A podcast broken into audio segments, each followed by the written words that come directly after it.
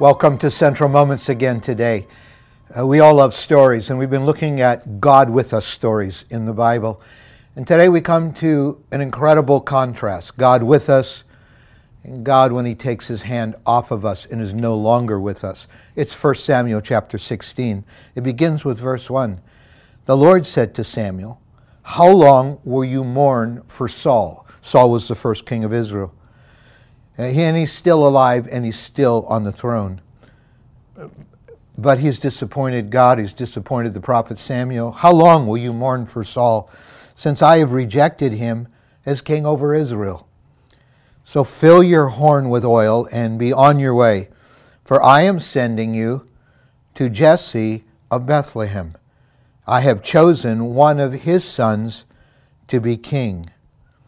And so while God's preparing to put his spirit on a new king, to anoint a new king, one of Jesse's sons, the, the chapter in 1 Samuel 16 goes on to say that the opposite was happening with Saul. Verse 14 Now the Spirit of the Lord had departed from Saul, and an evil spirit from the Lord tormented him. We're not sure how to translate that evil spirit from the Lord. God's not evil himself, so it didn't proceed from God's nature. Uh, the, the, interpret, the, the, translation of the Hebrew word here could mean could, could mean like oppression or or, or, or or some kind of maybe like we see judging angels sent from the Lord. It, it could mean a number of things, or it may just have meant a demonic spirit that God allowed to touch Saul. See, all of us live with this choice. Do we want to live with the Spirit of God on our lives? Or when the Spirit of God is off, when we have walked away from the Lord, when we have intentionally continued to indulge sinful habits in our lives, I mean, we open ourselves up to the other part of the spiritual realm, the demonic realm, and God's protection is lifted off of us when we turn our backs on Him. It's a dangerous thing. We can think we can have our way in the world, we've got everything managed and controlled, but it's a dangerous thing to live without the Spirit of God upon us.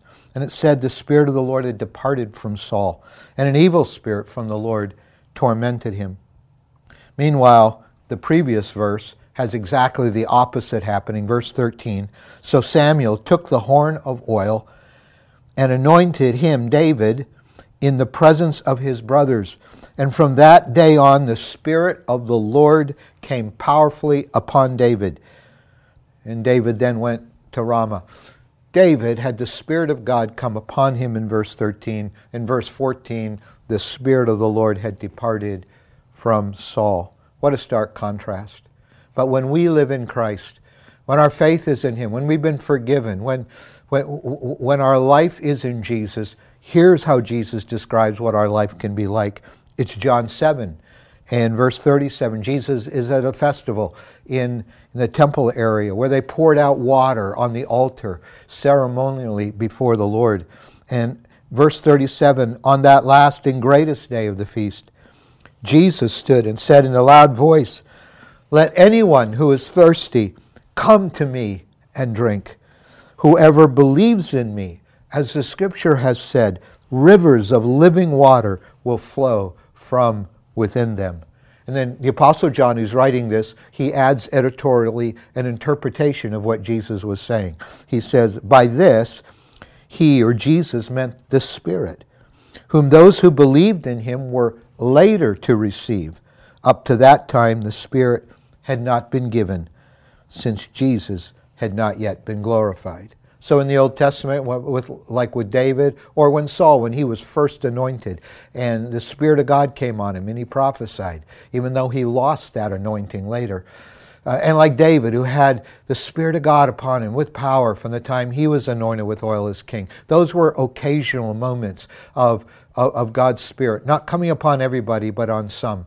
But John said, this, what Jesus talked about, out of our innermost being, springs of living water, that would come after Jesus died and rose again. And it's your privilege and mine. And so Jesus gives us such an amazing altar call. Are you thirsty for the Spirit of God? Don't live without His Spirit upon you. Father, come. Come in living water, forgive our sin. We turn our hearts to you. And as we maybe end this day or begin this day, we pray the Spirit of the Lord will be ours. We pray that from the innermost part of our lives, like springs of living water, strength not our own, will surge forth in our lives. Let us live in the power of your Spirit today, not tormented by darkness, but alive in the Spirit of God. In Jesus' name, amen.